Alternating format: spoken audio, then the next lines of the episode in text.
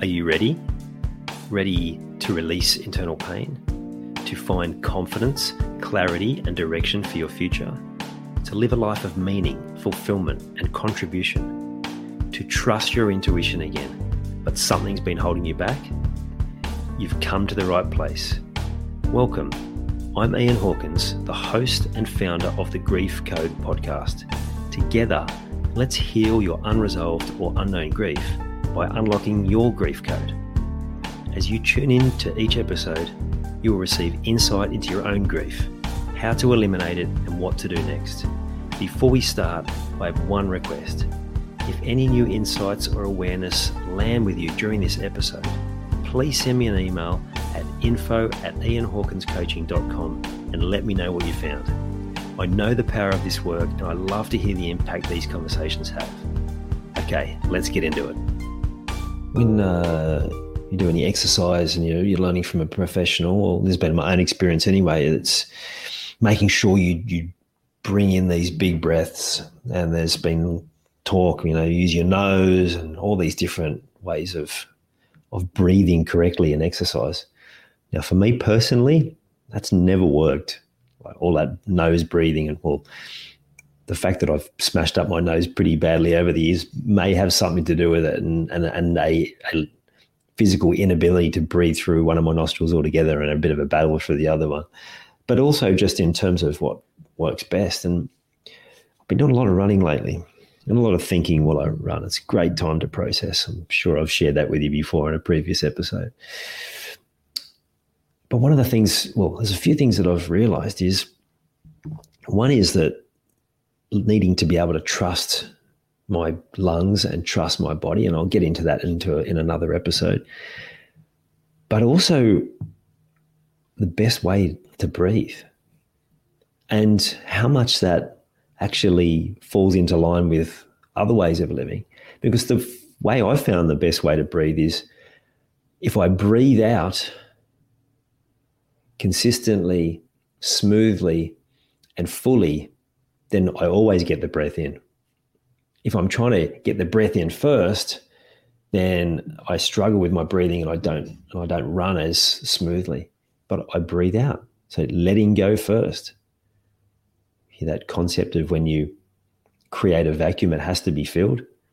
From anything from the scientific explanation to that to the uh, law of attraction. When people say if you if you want a new wardrobe then get rid of everything from your old wardrobe you'll create a vacuum and suddenly new clothes will be showing up for you. That's a good one actually by, by the way. You should try it. Throw some stuff out and see what you get uh, to replace it. Um, but it definitely works. And and it works in other areas of life as well. It's like we have to, before we can bring more into our space, before we can be more, we have to let go of what has been there. We have to breathe out. We have to let go of the crap that we're holding on to. So within us, within our system, physically, emotionally, mentally, spiritually, we need to let go. We need to breathe out all the stuff that no longer no longer serves us, to create a vacuum, to allow space for change, to invite more into our world to bring in more of the possibilities, the endless, endless possibilities of opportunity that are available to you. So start with what is it? What's the end goal? I've had so much information about goals and vision and all these different things, but ultimately,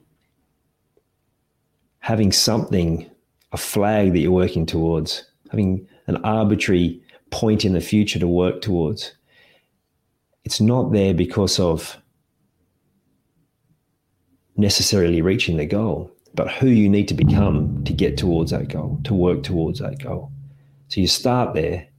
Then, what do I need to change? What do I need to let go of? What do I need to breathe out so I can allow space for whatever I want to come in to be able to achieve that goal? What resources do I need?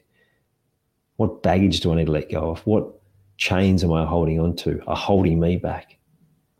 That might be past thoughts, past experiences that continue to revolve around your head.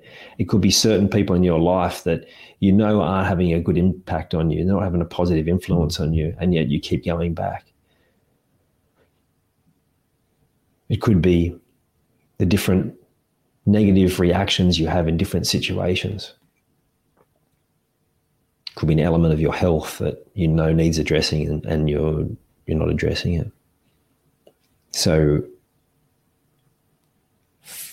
what is it that you need to breathe out? Are you trying to bring in more before you've made space for it? Start with where you want to get to, what needs to go, and then be open to receiving what you're able to breathe in, what opportunities come, what solutions will find you once you've created that space. I hope you enjoyed this episode of the Grief Code podcast. Thank you so much for listening. Please share it with a friend or family member that you know would benefit from hearing it too. If you are truly ready to heal your unresolved or unknown grief, let's chat. Email me at info at ianhawkinscoaching.com. You can also stay connected with me by joining the Grief Code community at ianhawkinscoaching.com forward slash the grief code. And remember, so that I can help even more people to heal, please subscribe and leave a review on your favorite podcast platform.